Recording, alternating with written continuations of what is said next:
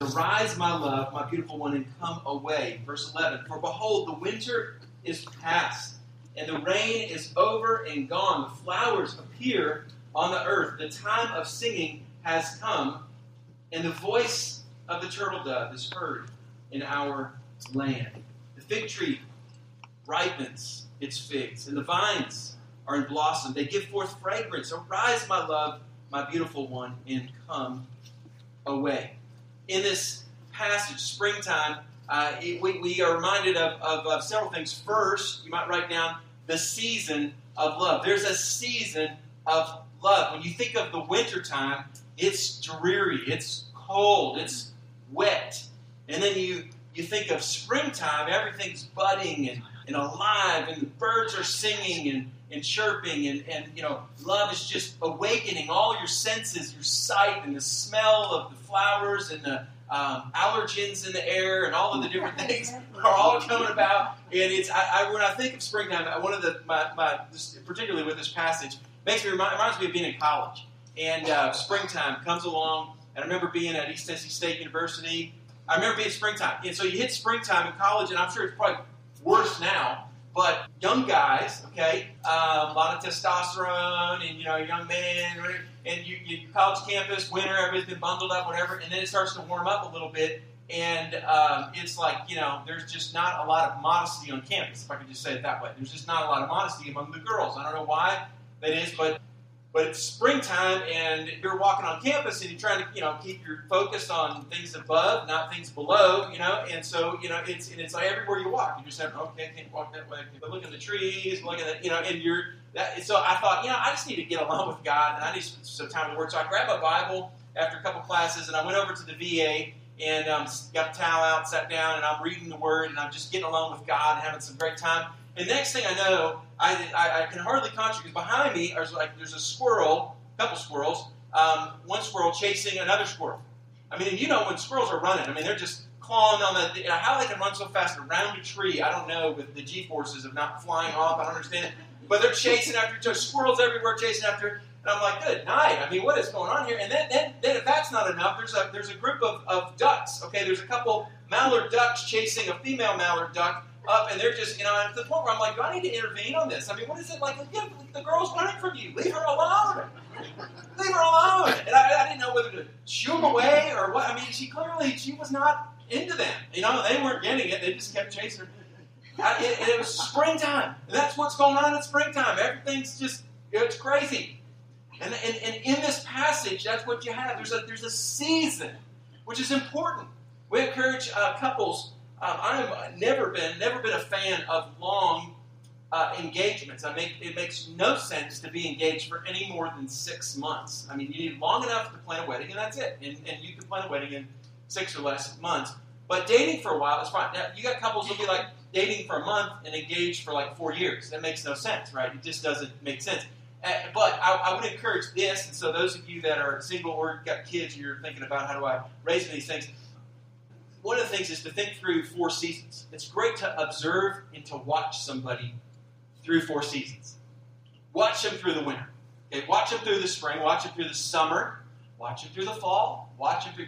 We all are great about putting our best foot forward for a season, but when you go through four seasons and you can kind of see them through different seasons and different moods and different, it's ideal. And it doesn't have to be literally 12 months. It might be longer than. But the point is, to give enough time where you're not jumping in too deep emotionally and certainly physically, where you can allow some time to be able to observe what they're like in different seasons. Create the space to where you're just, that's where courtship is a huge critical thing to shift away from the, the pattern of dating, breakup, uh, you know, making a lot of moral mistakes you, you, date, then you kind of get sick of that person, and you break up, and you look for another person and to get your needs met and whatever, and then um, insecurities filled and whatever, and then you break up, and then you meet another, and we have this pattern of divorce and remarriage that we practice in dating, and it carries over into marriages. That's not a good thing, but in a courtship environment, you're you're you're uh, slowly, slowly getting to know the person. You're hanging out in the context of families and the body of Christ, and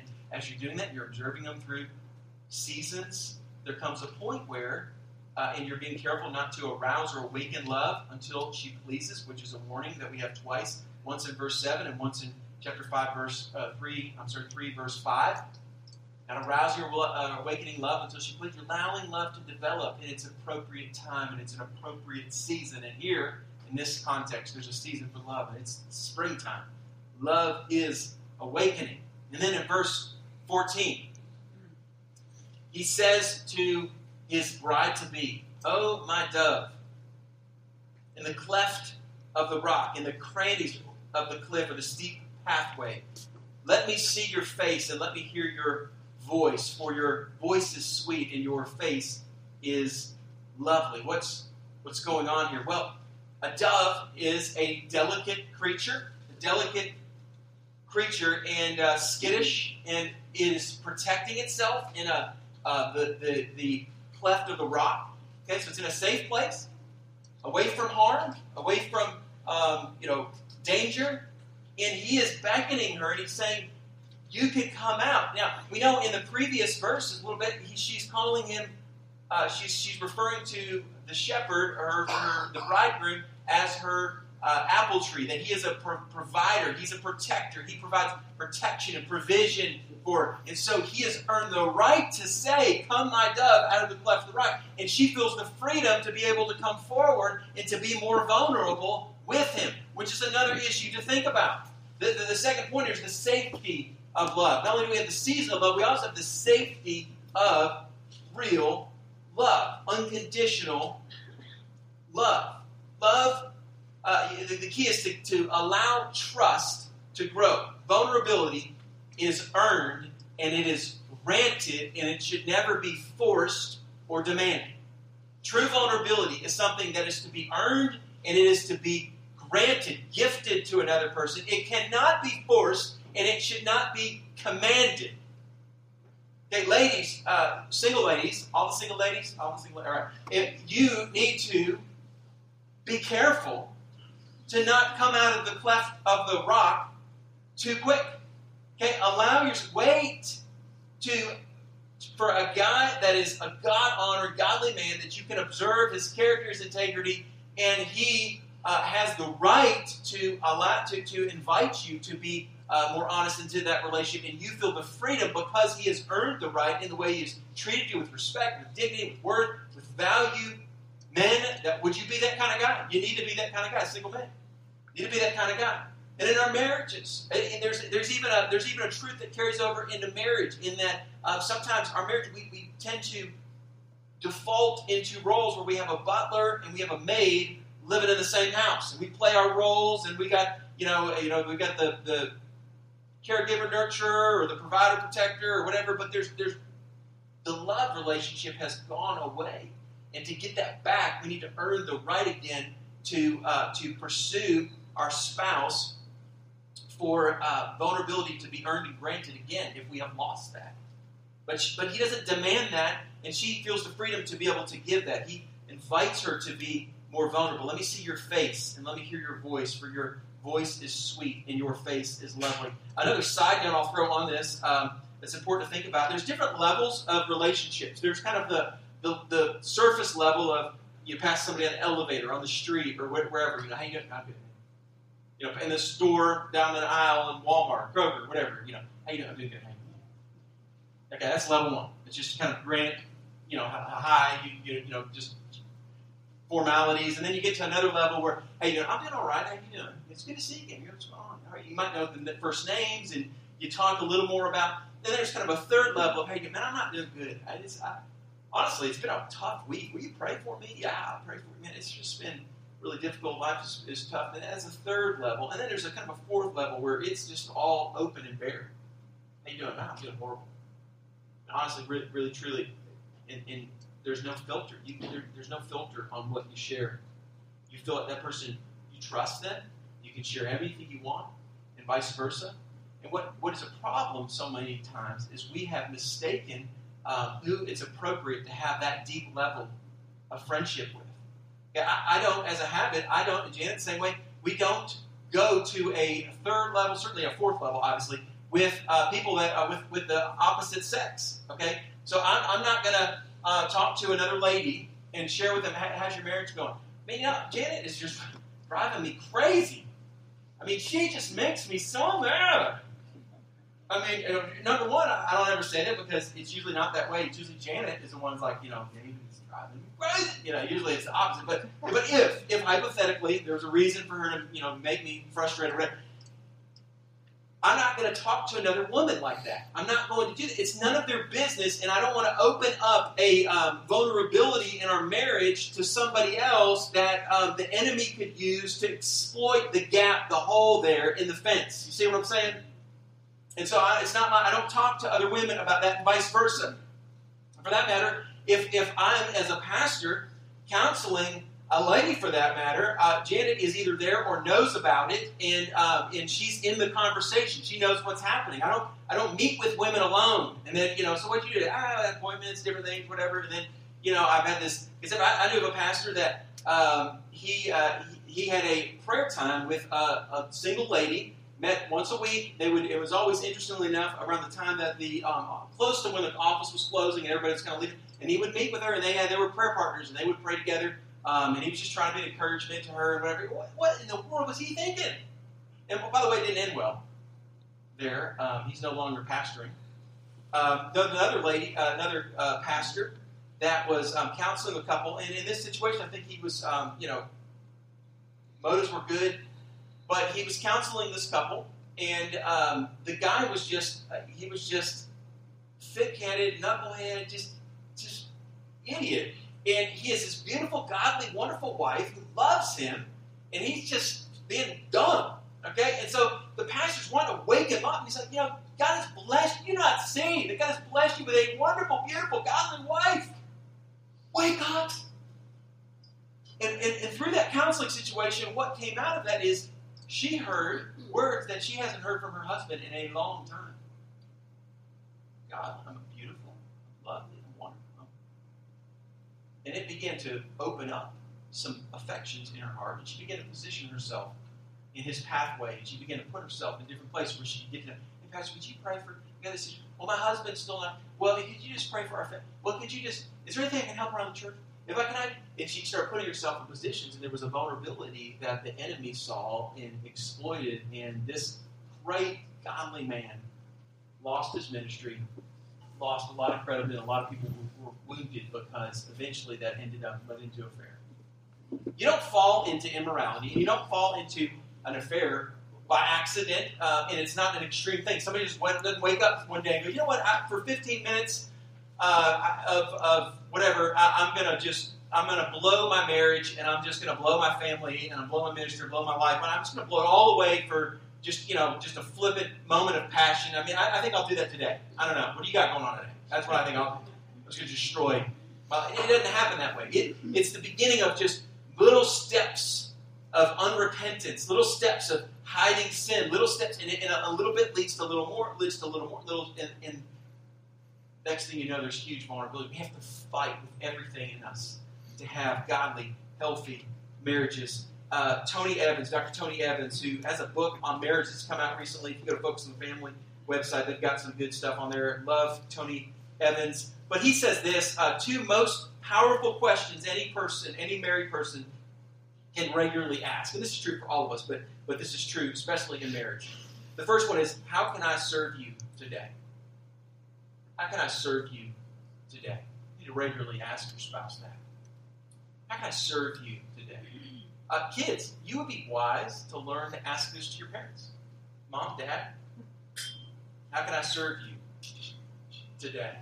I mean, if I mean, kids are like, what? Wait, wait, wait. I don't know if you understand how this. I'm a kid. I'm not serve. What are you doing? Parents supposed to serve me. No. If you know Jesus, if you're old enough that you've confessed your faith and trust in Christ, and He is the Savior of your life, and He's your Master, your Lord, and He's on the throne of your life, okay? If Jesus is on the throne of your life, then you will serve as Jesus served. The greatest is not the one who's leading, the greatest is the one who's washing feet. You want to be the greatest in your house? Stop trying to to demand of your parents that everything's going to be the way you want. Begin to serve your parents. So, kids, this is appropriate for you too. How, can I serve you? But, but husbands, what? How can I serve you today? Secondly, how can I pray for you today? How can I pray for you today? What, what can I pray for you about? What's what's going on? That nothing uh, ministers to Janet more than when I will pray for her. Um, walking out the door or late at night or whatever point. She's overwhelmed, life's crazy, everything's, um, you know, the pressures of all the responsibilities that are on her shoulders. And for me, to say, I'm, just, I'm praying for you. She'll text me through the day, different time. Pray for me. Pray for me that I don't, for all the children Pray for me that I don't, you know, take it to the bus. To pray for me that I don't, whatever. You know, there's, and, and it's encouraging for her to know that I am praying for her. How can I pray for you today? The safety of love, vulnerability, being earned, being granted, create a space where there's a trust, there's a commitment, and, and you're fighting for your marriage together. The, the third part of this is the safeguard of love. And this is where the fences get in the safeguard of love. Verse 15 says, Catch the foxes for us, the little foxes that spoil the vineyards, for our, vine, our vineyards are in blossom. What is he talking about? Well, what was going on is foxes would come into the vineyard and they would, uh, as everything's kind of blossoming, they would eat the, the blossoms. They smelled nice, they smelled good, they would eat the blossoms, and then the, uh, the fruit would never come on the vine. Okay, blossoms go, there's not going to be fruit. You pick all the flowers off, no fruit. And so, what he's saying is we need to catch the foxes. Foxes are sneaking in. Foxes are sly. You know, there, there's a lot of dangers and vulnerabilities uh, that, that we have in our marriages and our lives that seem insignificant. They, they don't seem like they're really a big deal. Okay, they might seem cute and fuzzy and you know, um, and and uh, you know, and for that matter, they don't make any noise. I mean, what sound does a fox make? You know, what, what does a fox say? There's a song about that. I think. You know, if you're thinking they're, they're, they're, they're sly, they're just, but they're also kind of deceptive and just sneaky. And, and they're going and they're stealing the blossoms, right? And so that is a danger. It's a problem. It's a vulnerability. So what do you do about the fox? We need to catch the foxes. We need to catch them, identify them, and catch them. We need to build fences around. And this is where fences come in. We need fences. We need walls. And what happens in most of our lives, the fences that we put often in our lives is like a, just a yellow line on the ground. Here's what you, you're not supposed to do these things. But it's really easy, just like this cord on the ground. We can just step over it, right? And I, I, need fences a little bit bigger than that, right? I, we need we don't need something that's just a well, let's put a hedge about thigh high right there, and then we just, you know, we can get over that one when we want to, and then go back. Oh, let's look and come back over here. Yeah, I'm, I'm inside the boundaries. You know, we, we need walls. We need protections. I don't trust myself. I don't trust you. You don't need to trust me. We need fences. We need to be real careful. And that's where we got to be careful what we share with the opposite sex. We need to be careful what we're putting into our minds, what we're opening up in our lives. If you don't need to have a cell phone, children, kids, parents with teenage, if they don't need to have the World Wide Web in their pocket, maybe they don't need to have the World Wide Web in their pocket. I mean, is it that bad? So they're not on Instagram. So they don't have Snapchat. What are they going to do? Well, why don't we just wait till they're a little older think about the consequences? There's a teenager. They just get. Uh, first, where, where did that come from? Well, they're an adolescent. Where do teenagers and adolescents, adolescents come from? Where does that? Where does that terminology? At what point do we treat a 16-year-old like a child and give them the keys to a car that they can drive while they text and they can kill people, and yet we're going to put them in juvenile court and give them probation because they were too stupid and immature to know how to handle the responsibilities of a cell phone in a giant car, and they killed somebody, and we're going to go, oh, you know, they're just they should have done that, but they're too young. We don't want to we don't want to ruin the rest of their life because they were too immature. If they're too immature to handle the responsibility of those devices, then maybe they shouldn't be behind them. Why do we listen to the world that tells us to hypersexualize our children with panties that have little things about princess and, and sexy and cutie, whatever like that, and they're like nine years old. Okay, and yet then we're saying, you know, you really shouldn't get married before 30. I mean, you just need to live your life. And that makes a lot of sense. It really does. Is it not stupid? Do you not realize they're trying to get your money and youth, teenagers, college students? They want you to stay single as long as you can, do whatever you want, and spend your money. Do not get married and take upon yourself responsibilities like having to provide for a family and being mature and uh, you know having children and having and doing and all that stuff to tie you and distract you because then you're gonna have to spend your money on your family and your kids and buying a house and building stuff and you know a new lawnmower and you know uh, whatever stuff for that for the house. Stay single, live in your parents' basement, and just spend all your money on iTunes and different things and buying these technolo- technological devices and clothes and all that stuff. Do that. Watch all the movies and the TV and all that stuff because it's so wholesome and wonderful. I mean, all of the stuff out there, there's nothing out of that has a bad, unbiblical worldview, right? It's we're all just ingesting tons of stuff that's edifying and encouraging and reinforcing the things that we teach at home through the Word, right? It's incredible sarcasm. I hope you got that and all of that. Or maybe we should start taking 12 and 13 year olds and going, okay, uh, son, you have some changes going on in your life. And that is indicative of being a young man. And as a young man, you have some responsibilities and we have some expectations on you as a young man that we didn't have on you last year or two years ago. Or young ladies, you have some changes happening. You're a young lady now, and so we have some expectations on you. We want to help you mature into being a young adult that lives for God's glory. Do not spend your life invested in things that are eternal and build some fences so that you don't allow foxes to devour every blossom in the beautiful garden God has blessed you with. So that one day, when you get to the point where God brings the right person into your life and you you are pursuing them towards marriage, or they're pursuing you, and you want to get married, that you're going, you know what, I want to get married, I'm so excited, it's every year, but you know, I don't really have a lot in the garden. It's really not, I mean, I really, it's really not, I'm really not taking care of it very well.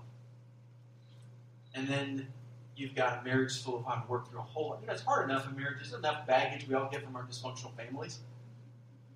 To throw on it all the sexual guilt and mistakes and, and other junk that we do. And rest assured, you will have to work through the things you do. What you sow, you will absolutely reap. You will reap it.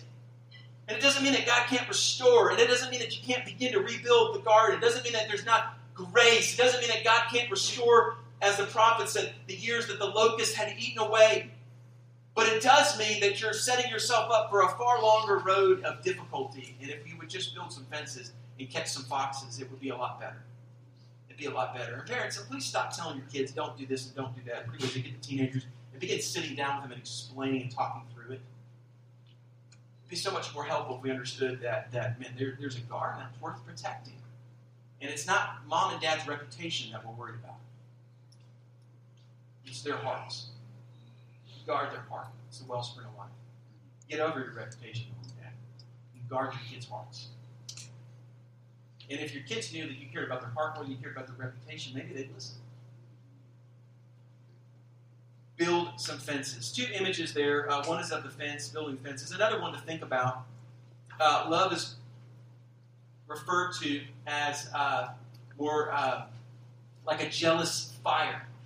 Like a jealous fire. And that's an image I want to pull into this just to think about the implications of that. What happens is um, sexual involvement, be it uh, mentally, pornography, and all that stuff, or physically, prematurely, which again, I gave you statistics several weeks ago where millennials now, statistically research project, that, that millennials today have sex before the first date. And so instead of waiting until the third date, which they should wait till you get married, but um, but statistically in the past, evidently, you'd say, you know, well, you know, usually third, fourth date, that would be the point where you would be willing to do that with somebody. But now it's like before you even get their name, kind of know what's going on. Just see if there's even compatibility. And so they jump into the bed before they've ever had a conversation, really, and know the person, what their story is. So at what point do we not just go, maybe that's probably not going to work? It's not the best thing to do. Nonetheless, what that is, is like taking a fire and taking a bunch of lighter fluid and just walking over to the fire and just going, and this woof, I mean, it was amazing. Look at that giant bonfire. Whoa, that is going on. Ah, and then it's just burnt off. I, you know, your hair singed, no hair, your hair on your arms burnt off. And then after just a couple seconds, it's you're kicking logs and stuff, and there's nothing there. God has something much better than that for us. Fire's not bad. Do you know that God created fire? Literally and figuratively. Uh, and it's not a bad thing, as long as it's in the right context.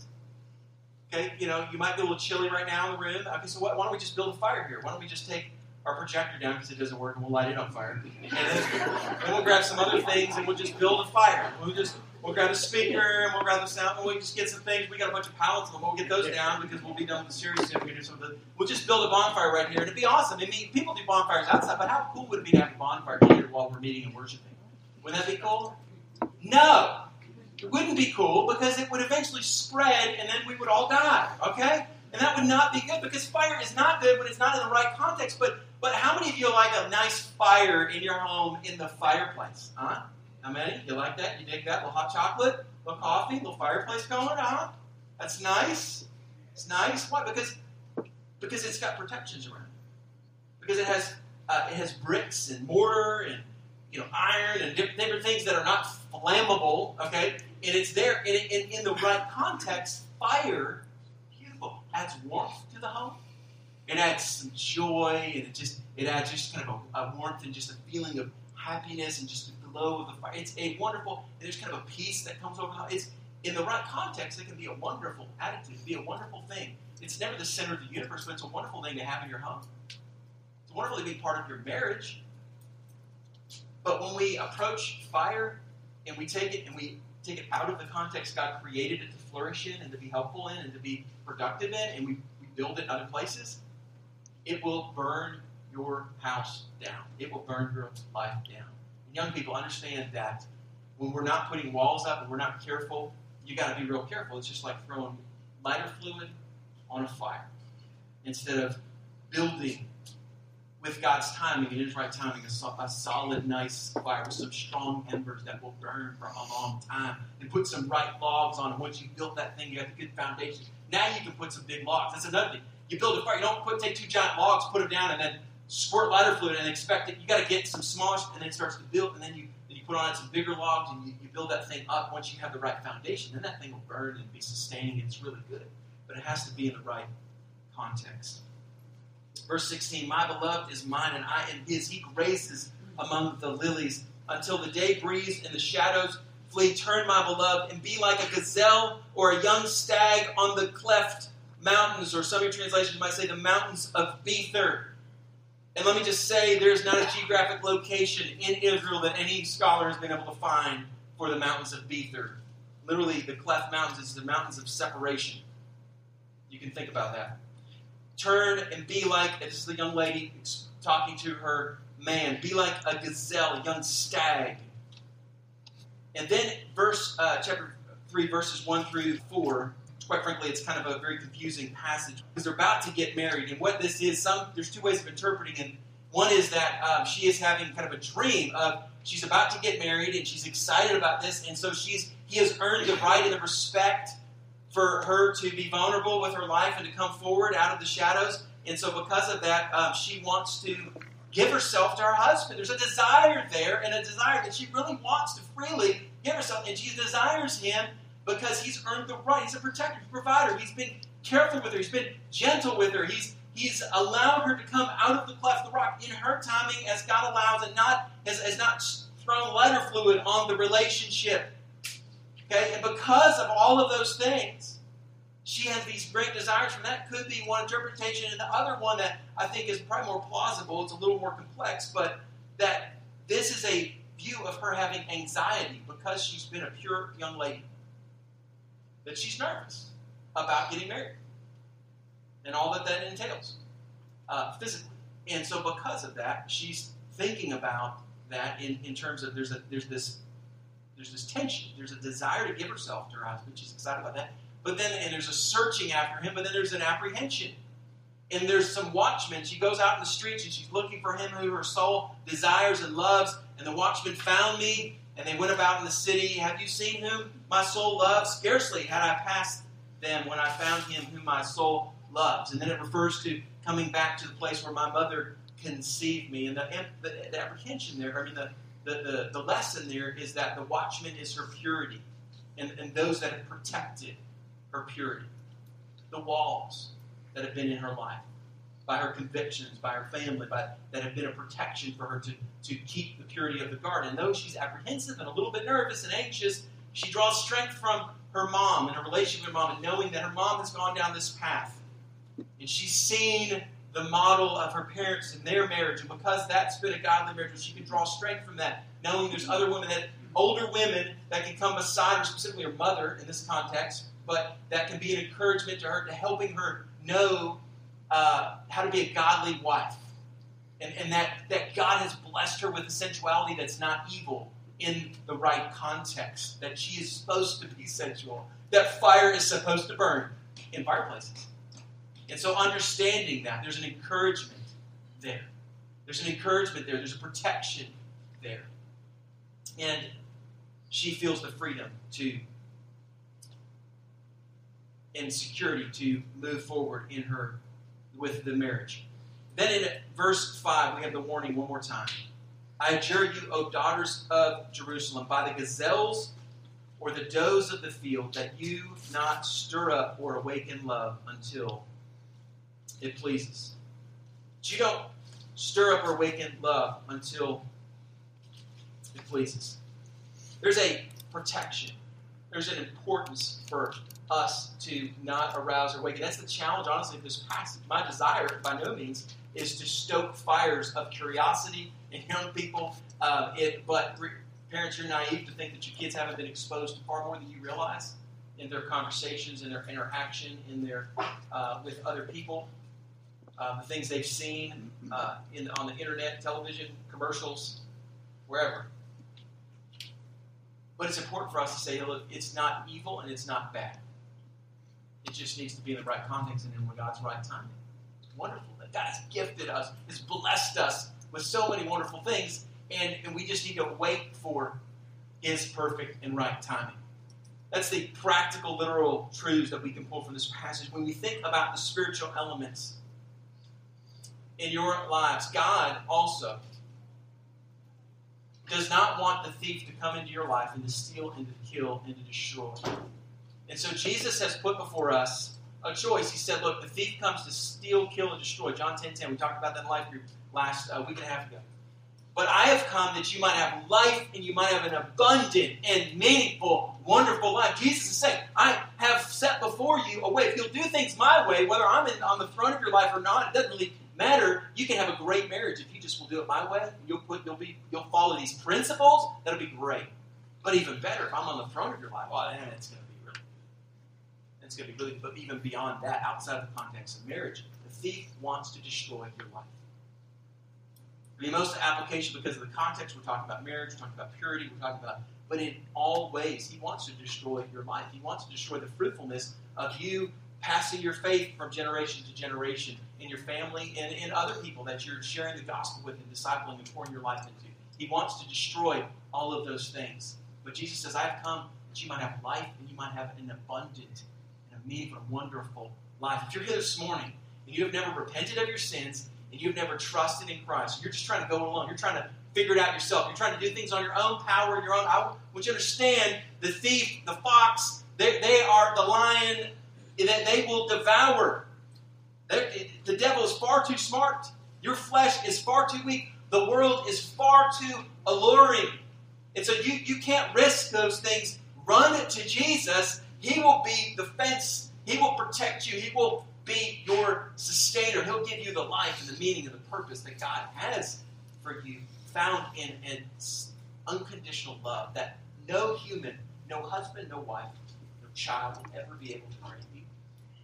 Once you found that in Christ, now you're ready to love and serve others in a way that you could never do it apart from having gotten your need, your cup filled. All of us have a cup we're trying to fill. And until it's filled by Christ, in which He said you'll get yours filled and it will overflow and help other people. Until Christ fills our cup, we walk around selfishly trying to get people to fill our cup. Would you please fill my cup?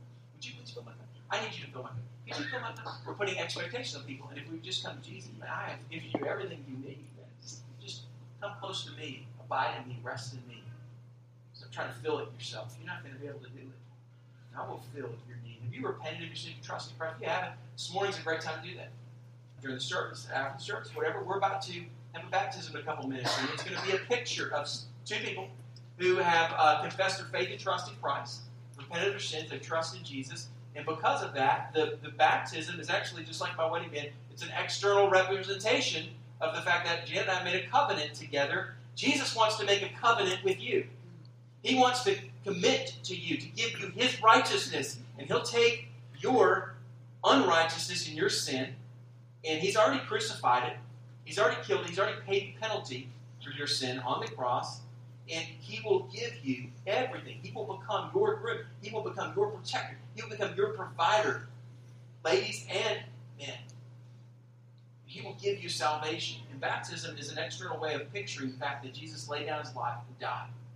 But then he rose again in new life. And when we follow Christ, we, in the same way, we, Jesus commanded us to follow him by picturing his life, death, burial, and resurrection. So we, we dunk people, we put them underwater, and then we pull them out, picturing the death, burial, resurrection of Christ and the fact that they are positionally in Christ. They're new people now.